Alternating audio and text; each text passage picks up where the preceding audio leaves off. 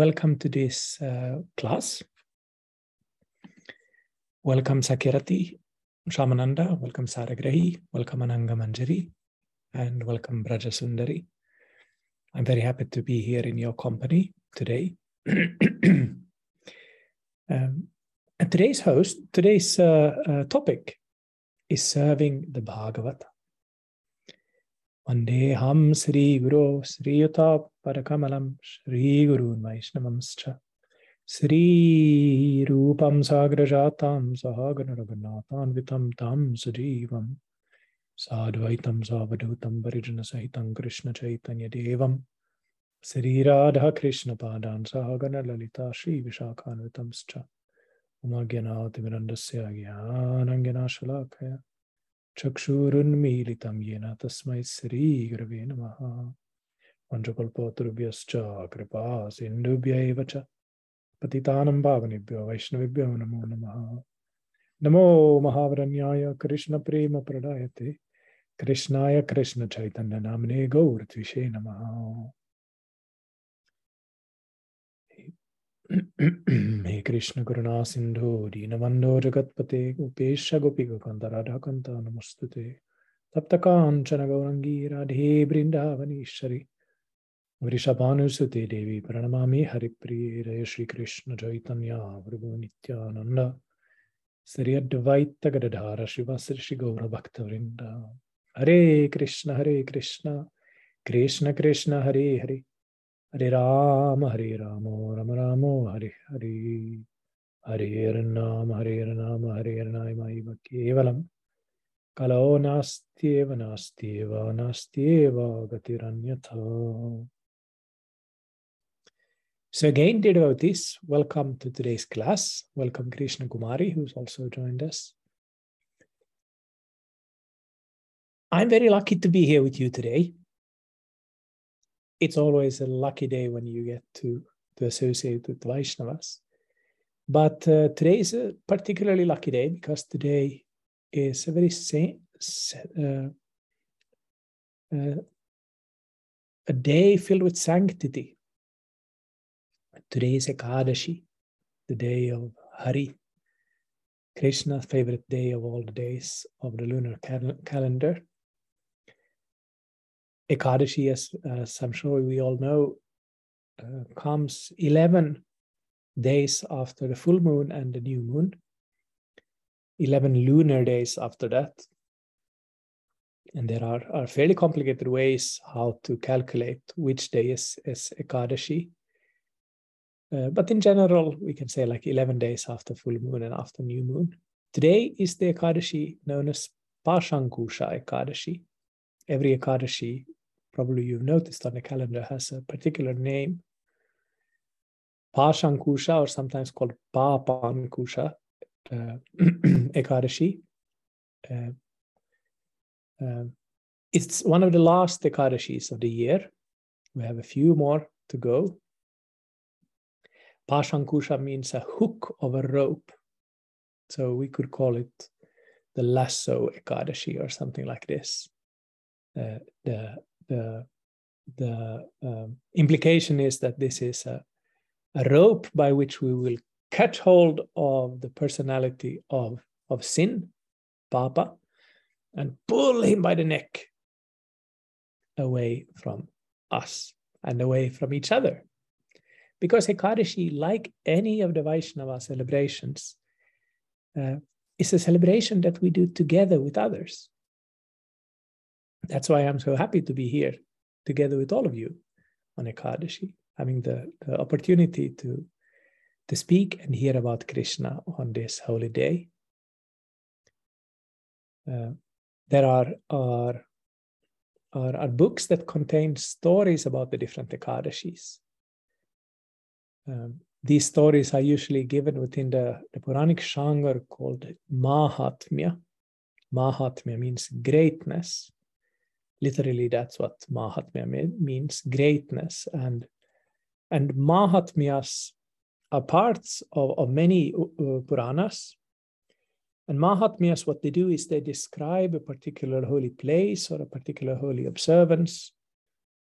Um, and then they also describe what happens when you visit that holy place or when you perform that observance.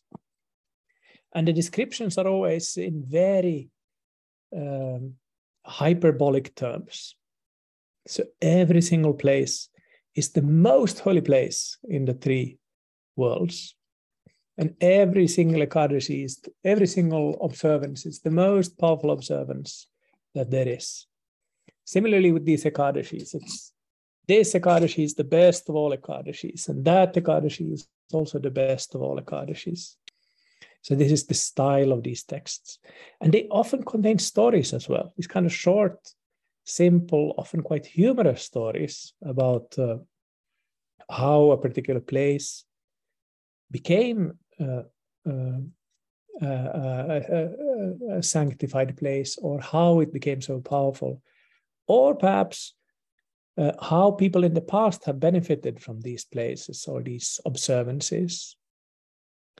One of the Puranas which contains many of these stories is the Brahma Vaivarta Purana. And uh, there are several editions of books about Ekadashi that contain uh, these stories about the different Ekadashis. Unfortunately for us, Pashankusha Ekadashi uh, is described in the Brahma Vaivarta Purana, but it doesn't have a cool story, unlike practically all the other Ekadashis. So, so we're unlucky in this way. But there is a story I found somewhere online, just kind of the bare kernel of a story of a, of a, a hunter who lived in the Vindhya hills in, in South India, and his name was Krodhaka. Basically means the cruel one. And uh, uh, hunters, I mean, they can have different kind of images in different cultures. Um, in in North America, the the trappers, they are kind of the forerunners of civilization and so on. And hunters can have kind of a romantic aspect in other cultures as well. In India, hunters are the worst if you want to describe a really bad person, then you just have to say that he's a hunter. So this Krodhaka, he's this typical hunter. He he not only he kills animals, he also robs people, he murders them, he does all kind of, of, of terrible things until Yamaraj is tired of him and goes to pick him up. But then when he sees Yamaraj coming, for some reason he, he, he recognizes that Yamaraj is coming. He runs to the local temple, the temple of Padmanabha, Vishnu, and asks for help. And Padmanabha Vishnu tells him, uh, if you want to be freed from the fear of death, then you should observe Pashankusha Ekadashi. You should fast during the day you should stay awake during the night, singing kirtan and reading the scriptures and doing puja and things like that. Uh, and then all of your sins will go away. So he does that. And lo and behold, all his sins are wiped away. And uh, uh, he goes to Vaikuntha after he dies. so it's one of these kind of strange stories about how Ekadashi can take away anything bad from our lives. And uh, the point is actually true. In the Hari Bhakti Vilasa, uh, Sanatana Goswami uh, writes extensively about Ekadashi in the uh, 12th, 13th chapters. And one of the points that he makes is that Ekadashi does remove sin. But, Sanatan Goswami says, that's not why Vaishnavas observe Ekadashi. That may be why ordinary people observe Ekadashi. Like this hunter, he was scared of going to hell. So he did Ekadashi. Very good. But the reason why Vaishnavas observe Ekadashi is Hari Prinanatvat, because they know that Ekadashi is a day that is dear to Hari, dear to Krishna. So by observing Ekadashi, they are increasing their devotional activities. It's not that they're doing something different on Ekadashi that they're not doing on other days. They do exactly the same things, but maybe a little bit more. So they chant maybe a little bit more, they read more, they increase their devotional activities. Not because they are afraid of Yamaraja, not because they want to go to heaven, but because they want to please Krishna. They know that whatever that is done on this day is particularly dear to Krishna. So uh, uh, we're lucky to be here together on, on, on Ekadashi, Pashankusha Ekadashi. This class I've entitled Serving the Bhagavata. My previous classes uh, in this series have all been about the Srimad Bhagavatam.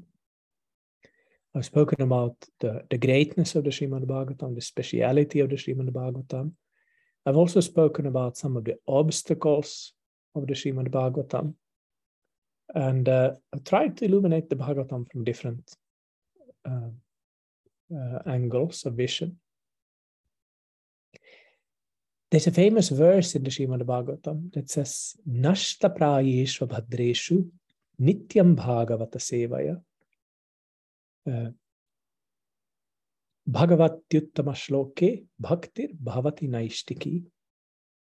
By regular service to the Bhagavata, almost all of the inauspicious things of the heart will, will be removed. And bhakti will be established in the, in the self as an irrevocable fact. This is more or less Prabhupada's translation. Nityam Bhagavata Sevaya, by constant or uninterrupted or regular service to the Bhagavata, bhakti will become naishtiki, nishta or steady. A kind of steady devotion will, will arise in us. Bhagavata Seva, service to the Bhagavata, means, of course, uh, serving the Bhagavata in any way that we can. It means copying the Bhagavata, it means doing puja to the Bhagavata. We can, like we see in India, many devotees are doing before they they start class. They will will offer incense to the book. They might put the tulsi leaf with some chandan at the beginning of the book. Uh, it can also mean reading the Srimad Bhagavatam. That's also one way of serving the Bhagavatam, to read the Bhagavatam with feeling, to read the Bhagavatam with faith and, and uh, with the effort to understand the meaning of the Srimad Bhagavatam.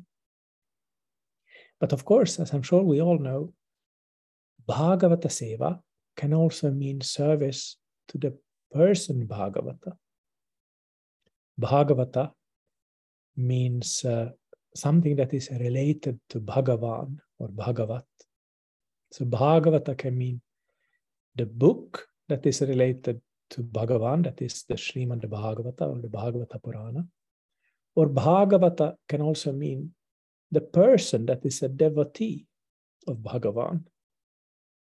So the Vaishnava.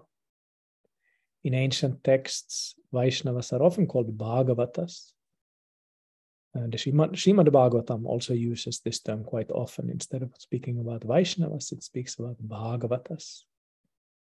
So Nityam Bhagavata Sevaya means by regular, uninterrupted, constant service to the Bhagavata Purana or to the person Bhagavata.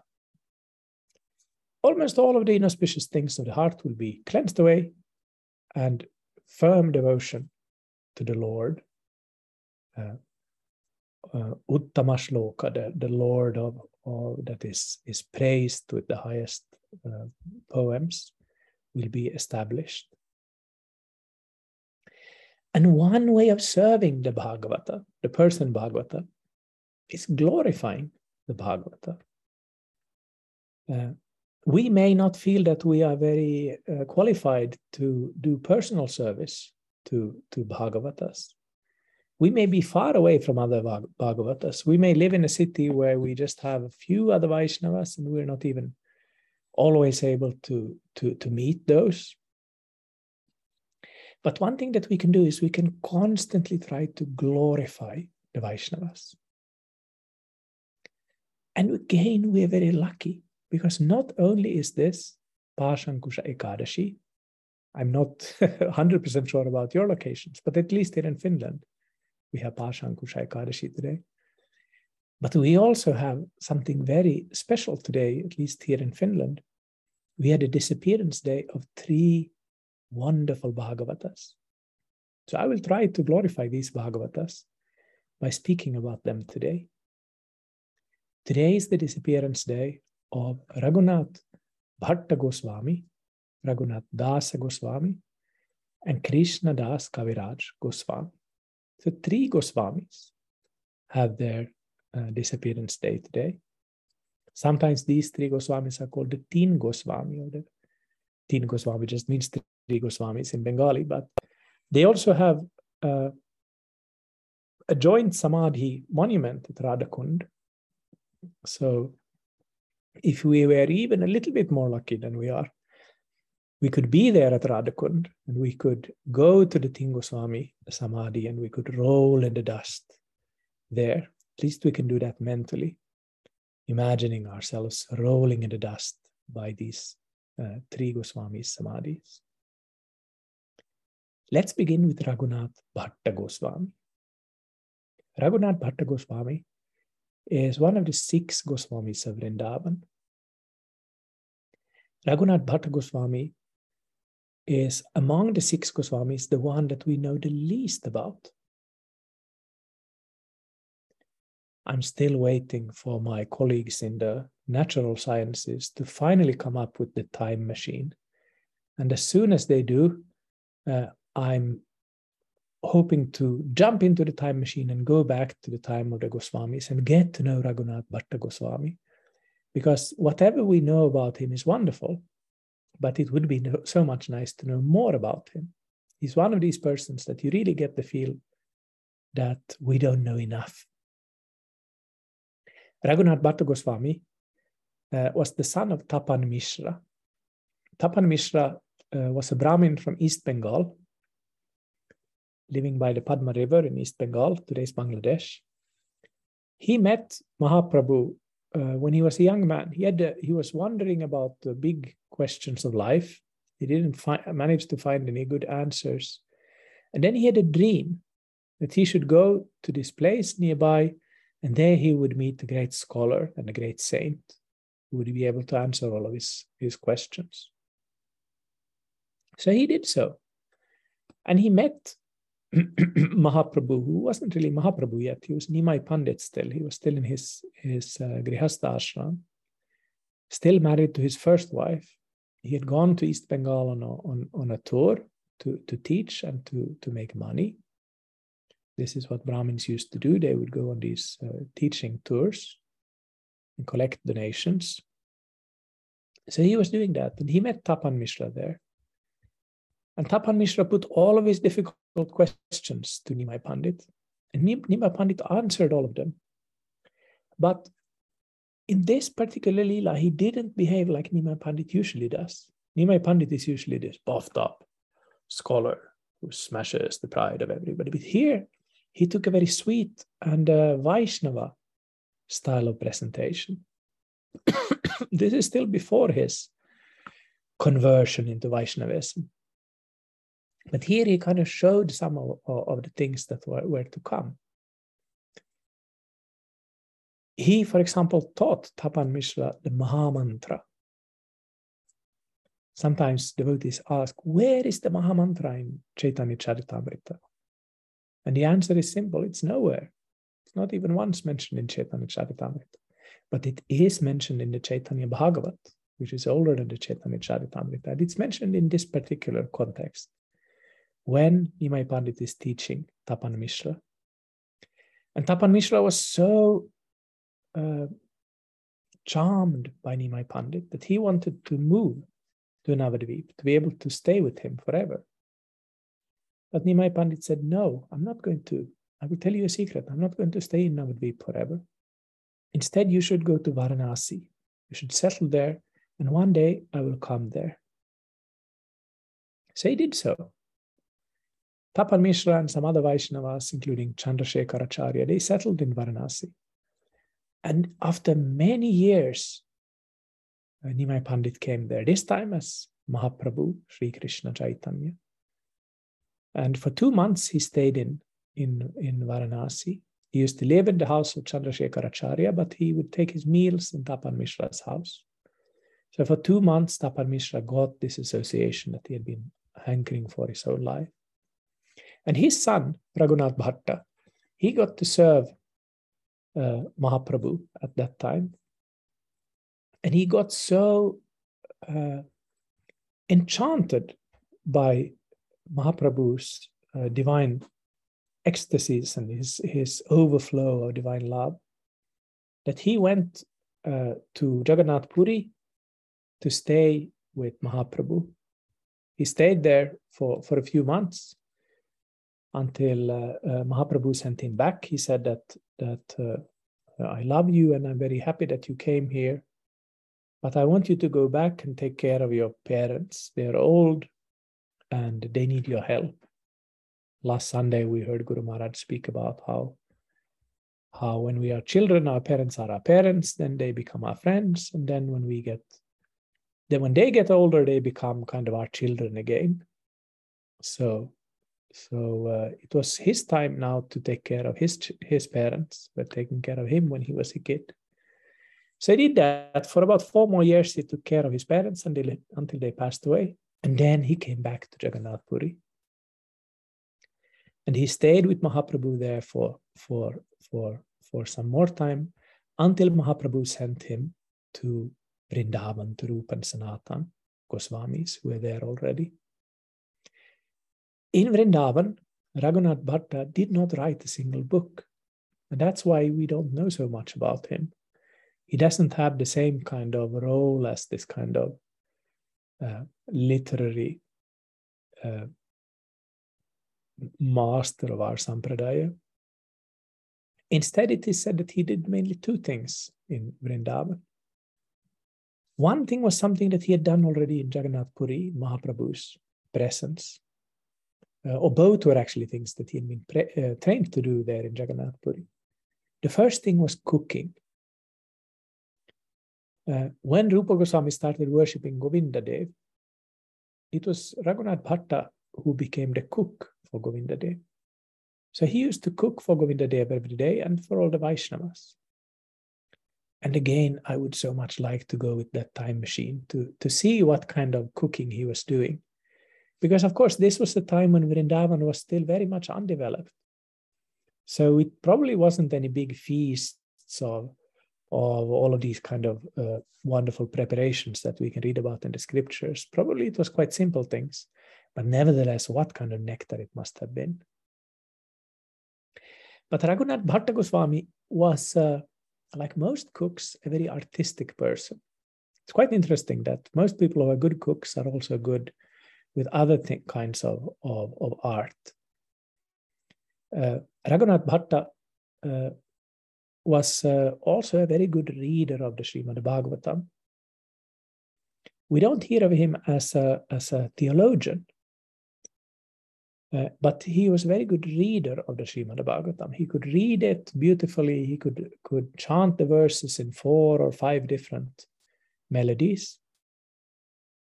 And he could also sing for Krishna. There's a, there's a temple in Vrindavan called the Bhattaji Mandir, which is maintained by a, a line of priests that are somehow connected with, with Raghunath Bhatta. I forget exactly how, but they, they, they have that temple and uh, they maintain a tradition there of, of Gaudiya Vaishnava music and singing that, that stems from Raghunath Bhatta. They also have a beautiful manuscript there of the Bhagavatam, uh, which they say was uh, the, the very Bhagavatam that Mahaprabhu gave to Raghunath Bhatta when he went to Vrindavan. They say that Mahaprabhu gave him a copy of the handwritten copy of the Srimad Bhagavatam uh, that he would then use when he was reading to the other Goswamis. Unfortunately, that manuscript is quite evidently a a, a fake. It's not 16th century. It's maybe 100 years old or, or something at most. But still, the place is quite beautiful. And the very fact that they maintain this tradition of, of Vaishnava music uh, that Raghunath Bhatta was so engaged in uh, is, to me, very beautiful. The second of our three persons today is the other Raghunath, Raghunath Das Goswami. Sometimes these two are called the, the uh, the two Raghus, Raghu Yuga, the two Raghus. Uh, Raghunath Das Goswami, he is special among the, the six Goswamis by being the only Goswami who was not a Brahmin by birth. All of the other six Goswamis are, are Brahmins, also Raghunath Bhatta Goswami. Raghunath Das was a Kayastha. Kayasthas. Uh, a Kayastha is a particular kind of caste that is basically found only in Bengal. Kayasthas, Vaidyas. These are castes of people who, who uh, are technically Shudras, because in, in, in the Bengali caste system, there are only Brahmins and Shudras. There are no Kshatriyas or Vaishyas. For, for some reason, that's these are the only castes that are available there.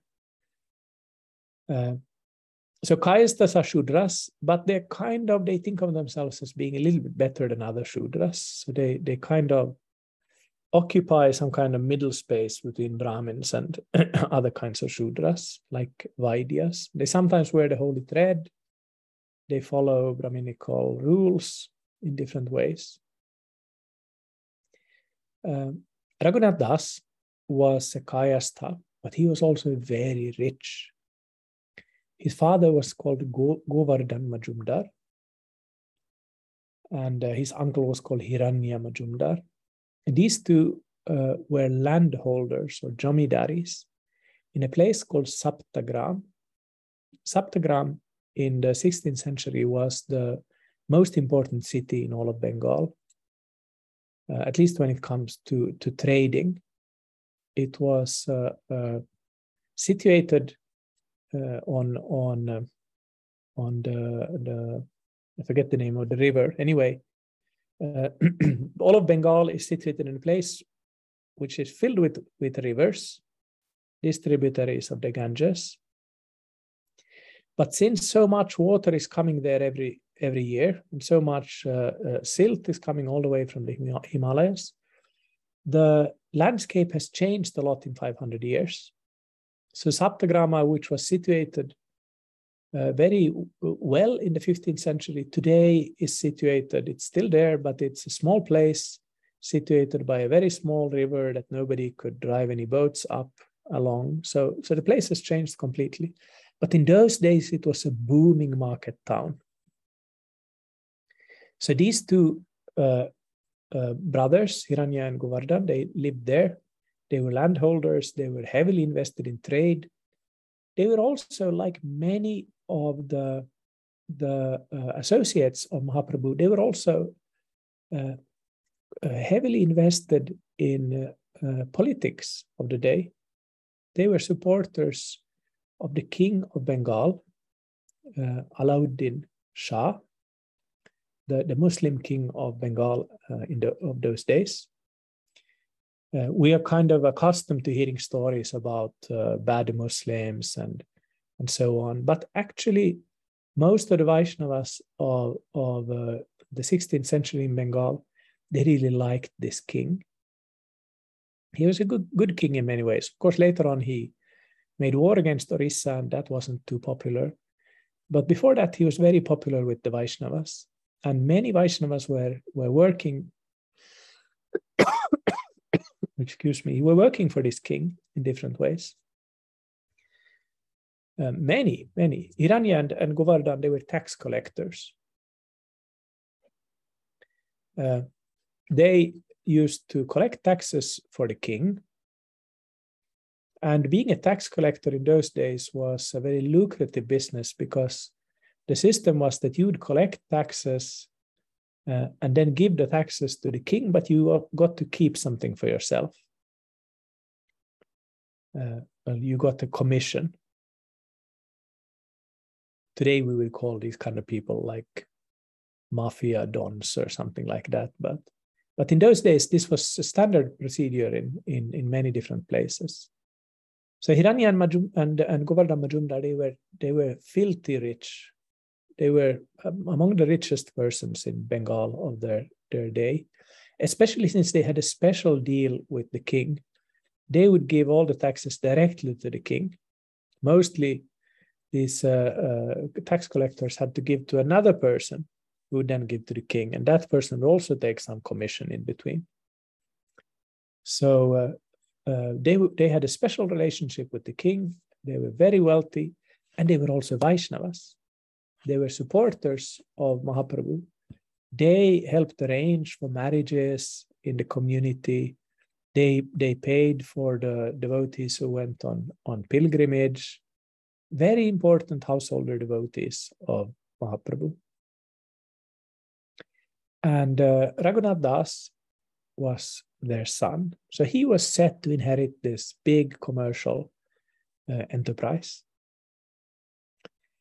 but uh, he wasn't interested since his childhood he had a very strong religious bent.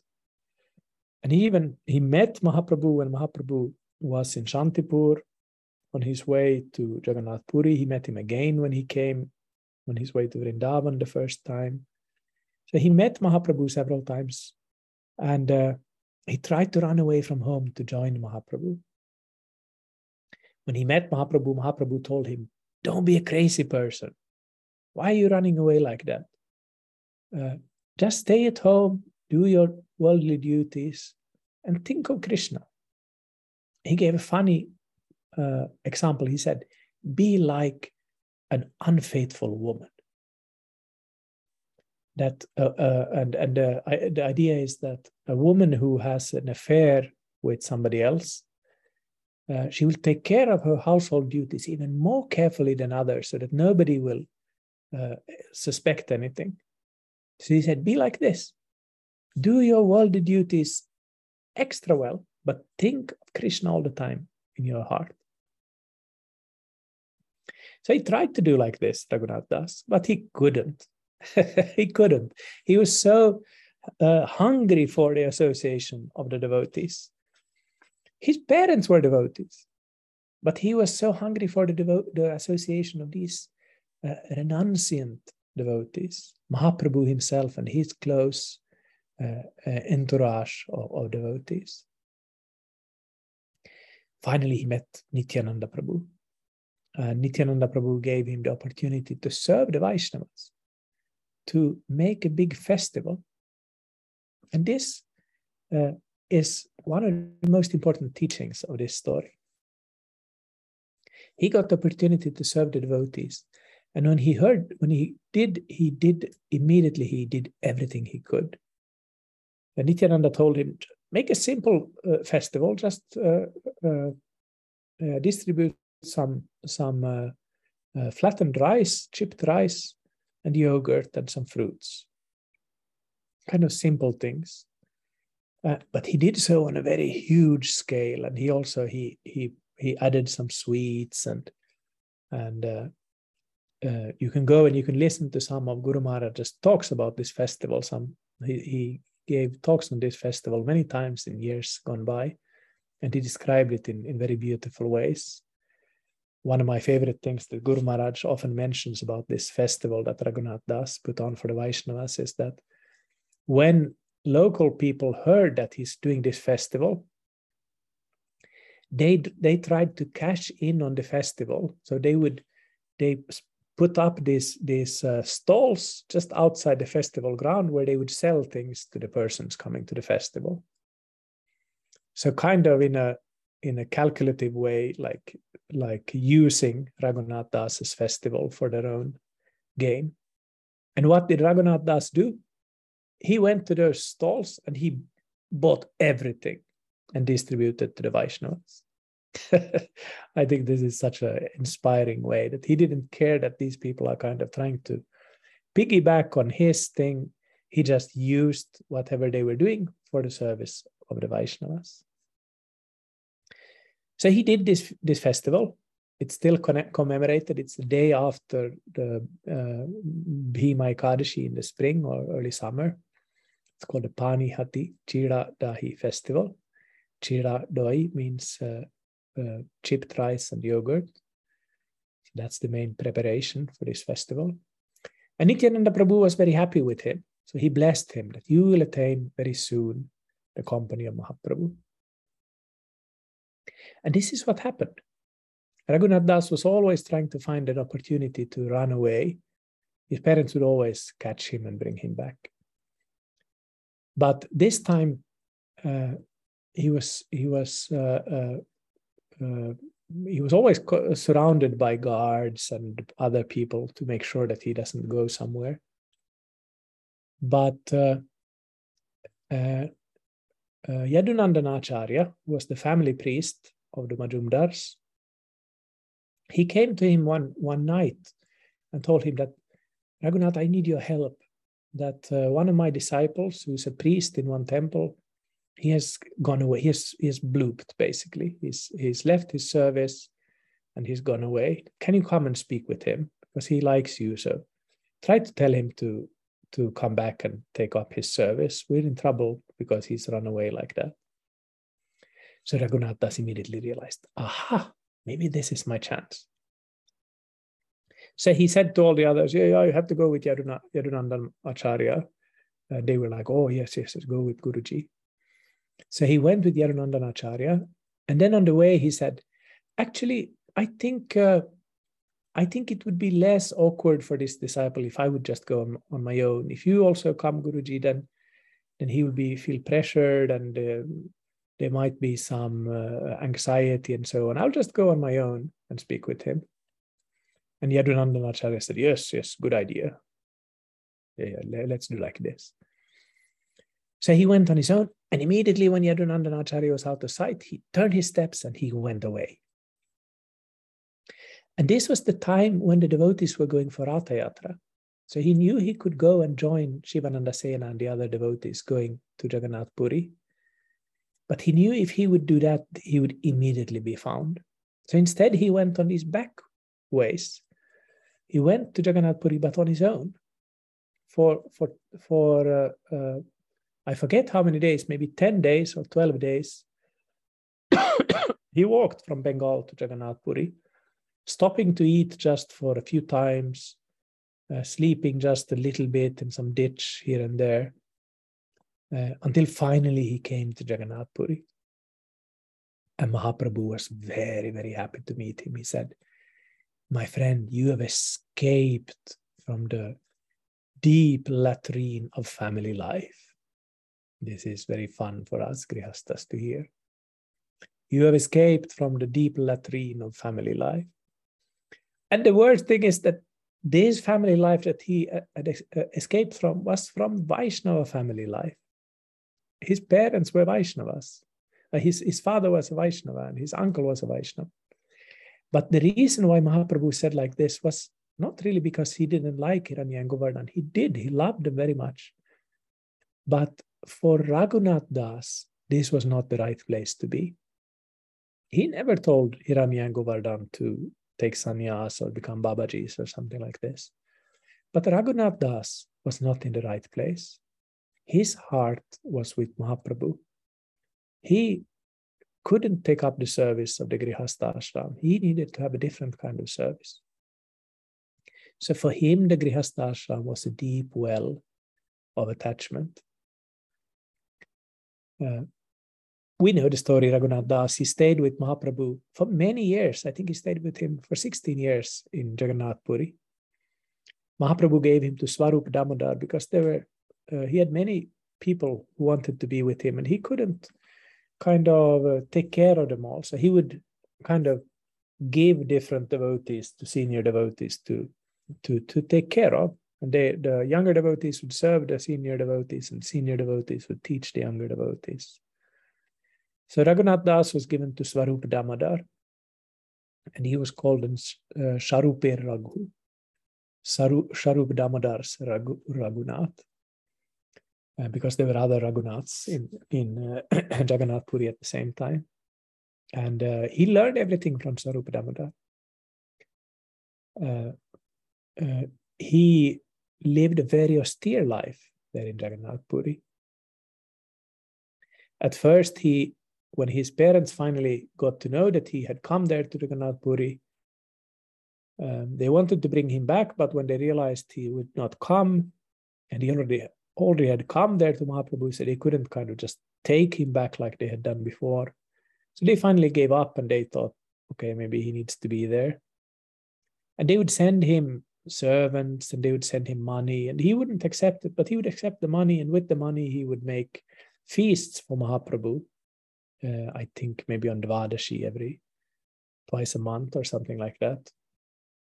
But then after a while, he started to think, no, this money is from from materialists. Uh, and again, remember, this is Vaishnavas the money is coming from. But he thought that these Vaishnavas were kind of materialists. So it's better that I don't give this money to Mahaprabhu. This this uh, prasadam that has been made with this materialistic money that will be contaminating. So he stopped doing that, and Mahaprabhu was very happy when he heard it. So he always encouraged his renunciation. Then he started begging for his sustenance outside of the Singhadwara door, outside the Sri Mandir, the temple of Jagannath. Uh, when the pujaris would come out of the temple in the evening, they would give some some prasadam to Vaishnava standing outside of the gate, and uh, he would get something and he would live on that. But then after a while, he started to think that this is a waste of time. I have to stand there and wait for such a long time. And uh, in that time, I could do do uh, some some seva instead. So instead, he used to he, he stopped doing that, and he he would go to an almshouse in the middle of the day and just accept some very simple prasadam there. And at some point, he even stopped doing that, and he would just take some some of the thrown away prasadam that even the, the local cows thought was, was too disgusting to eat. But he would take that and he would wash it with some, some water and he would eat that. And when Mahaprabhu heard about that, he, he, he went to him and he said, Oh, Raghu, what is it that you're eating? What kind of nectar are you having? And he took some, took some of it from Raghunath's hand and ate it himself, like it was some huge nectar. And he was even going to take another piece, but then Swarup Damodar stopped him and said, No, no, my lord, this is, is, is not for you.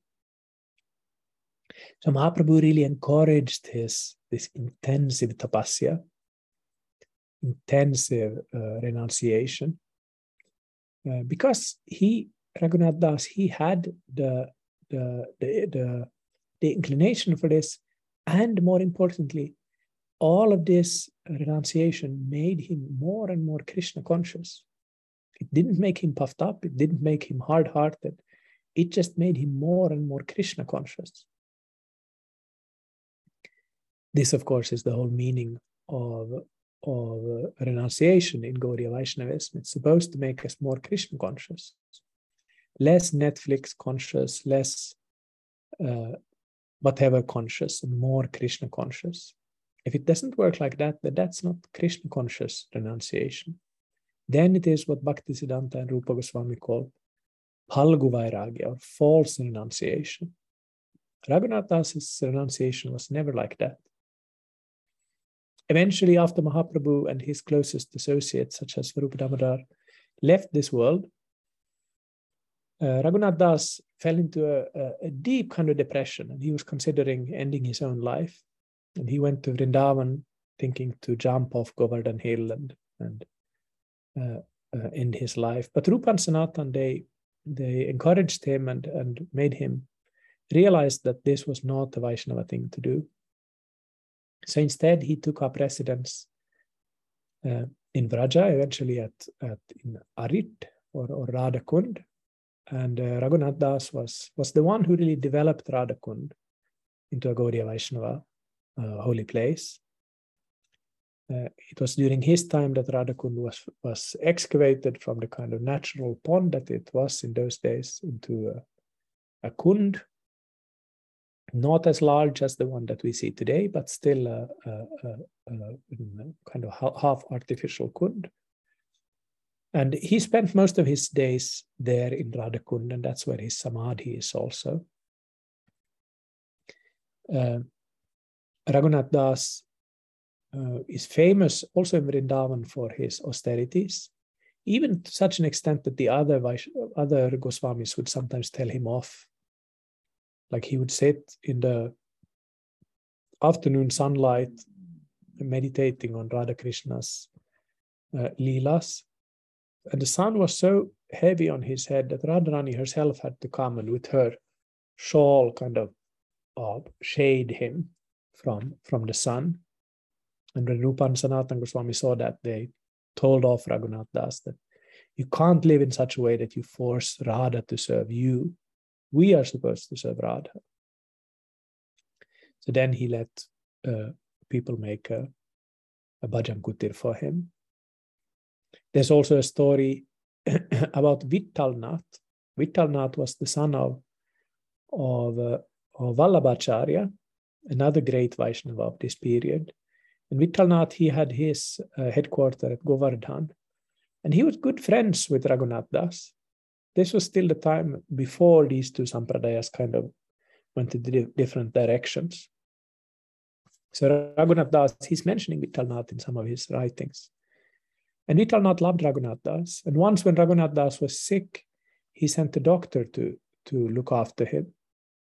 And the doctor said that this Babaji is uh, sick because he's been eating too much uh, uh, sweet rice.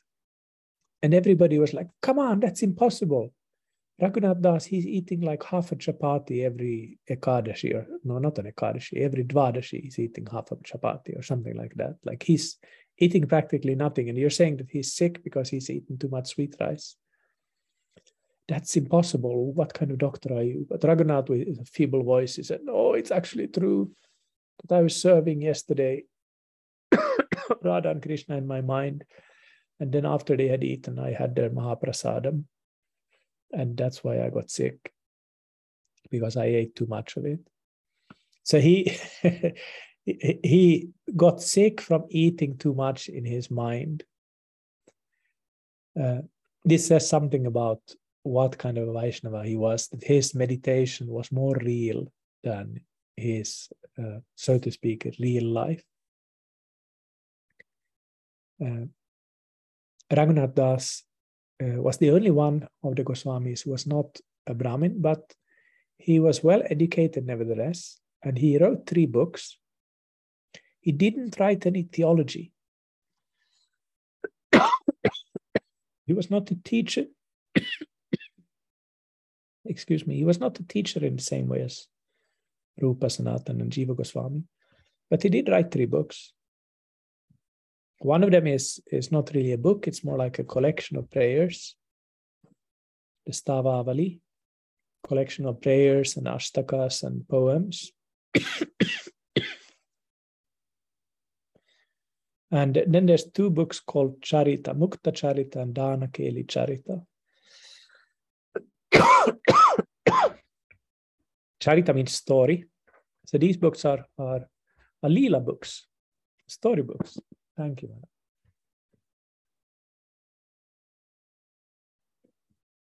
Mukta Charita means the pearl story, and it tells the story of how how Krishna fools the, the gopis into planting pearls, thinking that they will grow into pearl bushes with more pearls growing on them.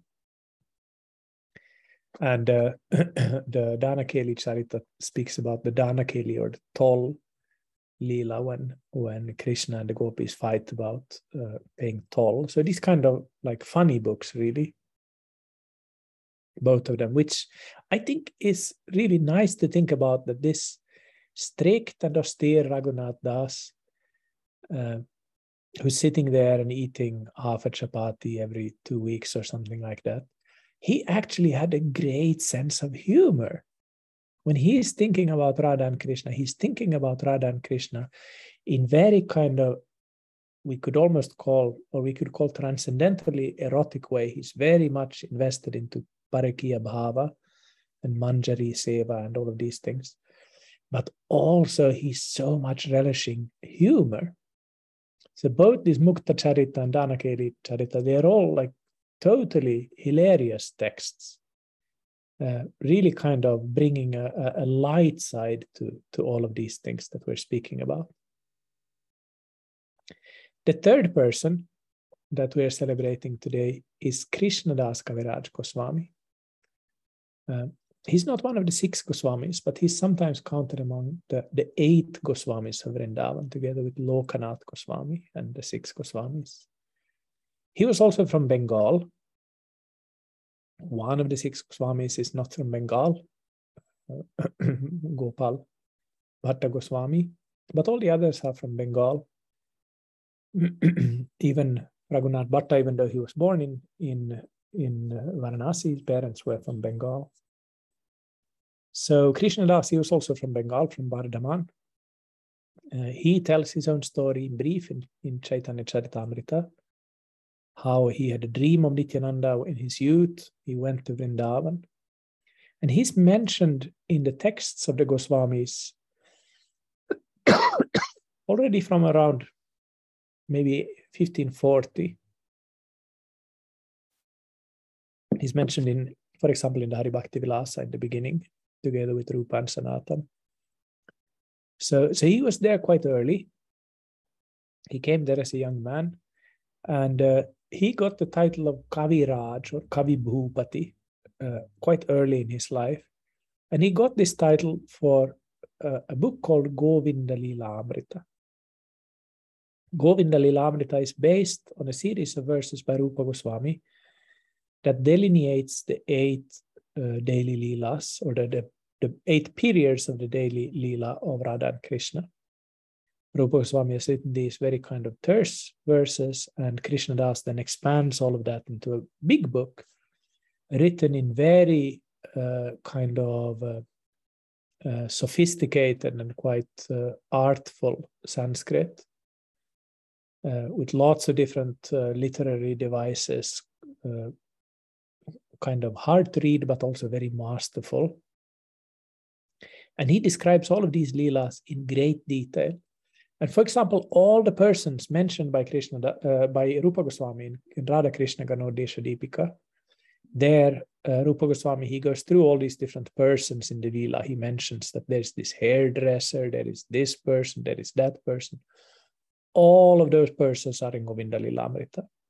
So Krishna Das, he really brings to life the Lila that Rupa Goswami is just kind of hinting at. Uh, Krishna Das wrote that book uh, quite early in his life. And the amazing thing is that he got this title of Kavi Raja, the king of poets. Imagine if Guru Maharaj would give me that Brigupad, from now on, everybody should call you Kaviraja. I would get so puffed up. My head would like balloon into like a huge watermelon. Uh, but Krishnadas did not. Krishnadas uh, always remained uh, a very humble devotee. Uh, and that's one of the most important to me uh, lessons of Krishnadas' life he is this person who gets lots of recognition already in his youth, but he doesn't let it distract him. He remains there in Vrindavan, serving the Vaishnavas, uh, studying from Raghunath Das. Raghunath Das was his main teacher in Vrindavan. Raghunath Das, who was the only non-Brahmin among the Goswamis. So Raghunath Das, he functioned as a, as a guru, as a Shiksha guru, without being a Brahmin. And practically everything in the Chaitanya Charitamrita that Krishna Das writes about Mahaprabhu, um, when it comes to these things that haven't been covered in the earlier biographies, the, the last part of Mahaprabhu's life in Jagannath Puri, it's all from Raghunath Das. It's all from Raghunath Das. So Krishna Das, in his Chaitanya Charitamrita, he's really taking the teachings that he's gotten from his gurus and putting them into the Bengali language. Because, of course, the Chaitanya Charitamrita is what we really know Krishna Das from. he wrote the Chaitanya Charitamrita in his old age. He lived to about 100 years old or something like that. And he wrote the Chaitanya Charitamrita in the beginning of the 17th century when all of the other Goswamis had already passed away, uh, except Jiva Goswami. So, so uh, uh, he he condensed into that book everything that he had learned about Mahaprabhu, but also everything that he had learned from the different Goswamis, their theology, the theology of Jiva Goswami, Rupa Goswami, Sanatana Goswami. And he put that into the story of Mahaprabhu's life. So through Mahaprabhu's life, he's telling the whole theology of the, God, of the Gaudiya Vaishnava school. And he's presenting all of these things in such a masterful way that the Chaitanya Charitamrita becomes what one uh, leading Vaishnava uh, or, or, scholar of, of Gaudiya Vaishnavism, Tony Stewart, calls the final word. That the Chaitanya Charitamrita, it becomes the final word on who Mahaprabhu really is. So it's a hugely influential text in our Gaudiya Vaishnava Sampradaya. it, it kind of sets the standard for how to understand Mahaprabhu and also for how to understand the teachings of the Goswamis. So we are so indebted to Krishnadas Kaviraj uh, for the Govinda Lilamrita, but even more for the Chaitanya Charitamrita. The Chaitanya Charitamrita became a very popular text in Bengal. In it's probably the, the one text that is found in most manuscripts all over Bengal. There are literally thousands of manuscripts of the Chaitanya Charitamrita. So it was read widely all over Bengal. And, uh, it, and really kind of created this kind of, of uh, uh, orthodox presentation of Gaudiya Vaishnavism. Just like with the other Goswamis, Krishnadas also had a more playful side to him. Krishnadas was an intensely artistic person, like we can see from his Govinda Lilamrita. And what did I just say about artists? Artists are often also good cooks. And it seems to have been the same with Krishnadas because he's very interested in food in his books, both in the Govinda Lilamrita in his youth and also in the Chaitanya Charitamrita in his old age. There are so many descriptions of, of feasts in these books and almost uh, like recipes even for for what kind of, of things they were eating. In uh, the Antyalila of the Chaitanya Charitamrita, for example, you can read about Damayanti's bag. There's this one Vaishnavi who used to send uh, food to Mahaprabhu to Jagannath Puri every year. She would make these kind of like uh, preserves and and and candies and things that would last for a long time, like candied ginger and and uh, uh, uh, these kind of syrup balls with spices and things like that. And she would send that in a in a special bag to Mahaprabhu every year. And Krishnadas describes all of those things in great detail, and you really become hungry when you read it, and, and especially if you have a bit of a cold like I'm, I'm having right now, I, I really would like to have Damayanti's bag here somewhere nearby. So in this way, uh, we can meditate and, and, and think of and, and glorify these Bhagavatas on a day like this, these three wonderful Bhagavatas who have all had their own role to play in the development of the Gaudiya Vaishnava Sampradaya. And uh, if we can make this kind of glorification of the Bhagavata, this kind of service of the Bhagavata into a, a, regular affair, then just as the Srimad Bhagavatam tells us, then we can look forward to almost all of the inauspicious things of the heart being cleansed away and bhakti being established in the heart as an irrevocable fact. Thank you all, dear devotees. Any questions or comments before ending for today?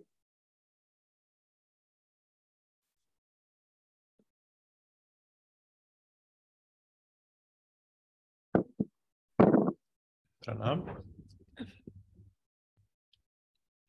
Thank you for the Vaishnav Katha.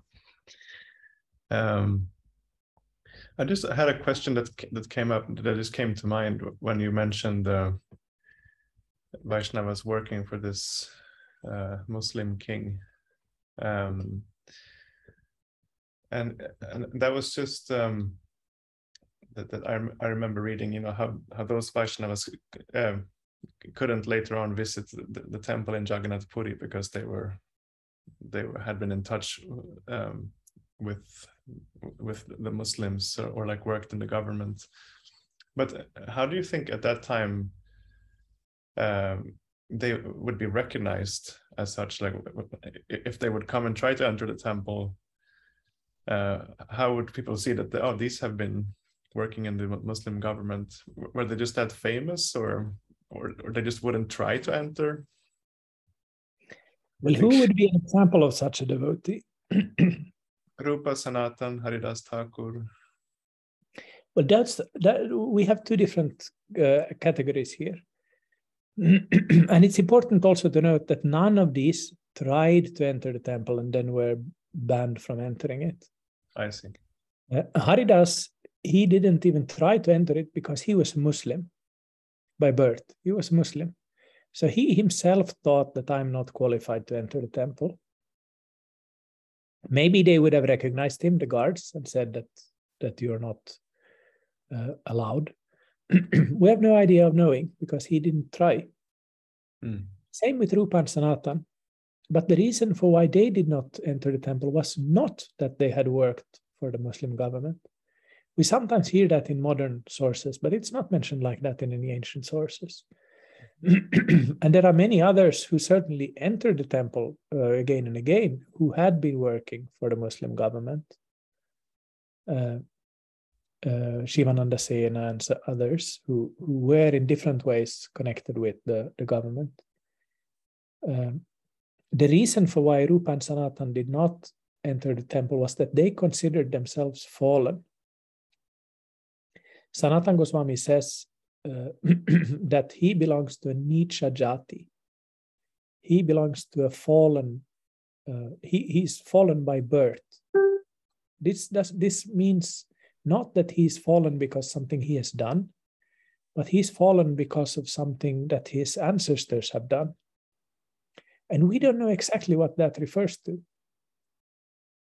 Uh, scholars have speculated in different ways, and and it may be that uh, uh, one of his ancestors had uh, done something that had compromised his caste. perhaps he had uh, been a drunkard, or perhaps uh, uh, perhaps he has an ancestor who had converted to Islam, for example. There may be something like this, but uh, Joseph O'Connell uh, a scholar of Gaudiya Vaishnavism who passed away maybe 10 years or so, or so ago. He has an article that you can you can look up and, and read about these Vaishnavas who worked for the Muslim government. And there were many. There are actually no signs that any of these were discriminated against uh, on, on religious uh, reasons. Mm-hmm. Uh, this is a later construction from a time when relationships between Hindus and Muslims uh, become more uh, problematic. So, so, and if you read, for example, in, if you read the Chaitanya Bhagavat, there's a whole uh, description about when Mahaprabhu comes to Bengal on his way to Vrindavan the first time. Uh, he doesn't meet with the king of Bengal, but the king of Bengal sends out his spies to find out who is this sadhu with so many followers and they come to him with a, a description, and he says, Oh, he's a great saint. Uh, you should make sure that nobody uh, does anything to him. He should be treated with great respect. And uh, and he's basic. He's all he's saying. I think, if I remember correctly, he says that he is God. Mm. So Vaishnavas in those days, they thought that this king was almost like a Vaishnava. Mm they really saw him as a good king, even though he was Muslim. And uh, I'm mentioning this because uh, just to kind of nuance this picture that we have of, of, of, of evil, demonic Muslim kings, it's not always so black and white like that. Thank you.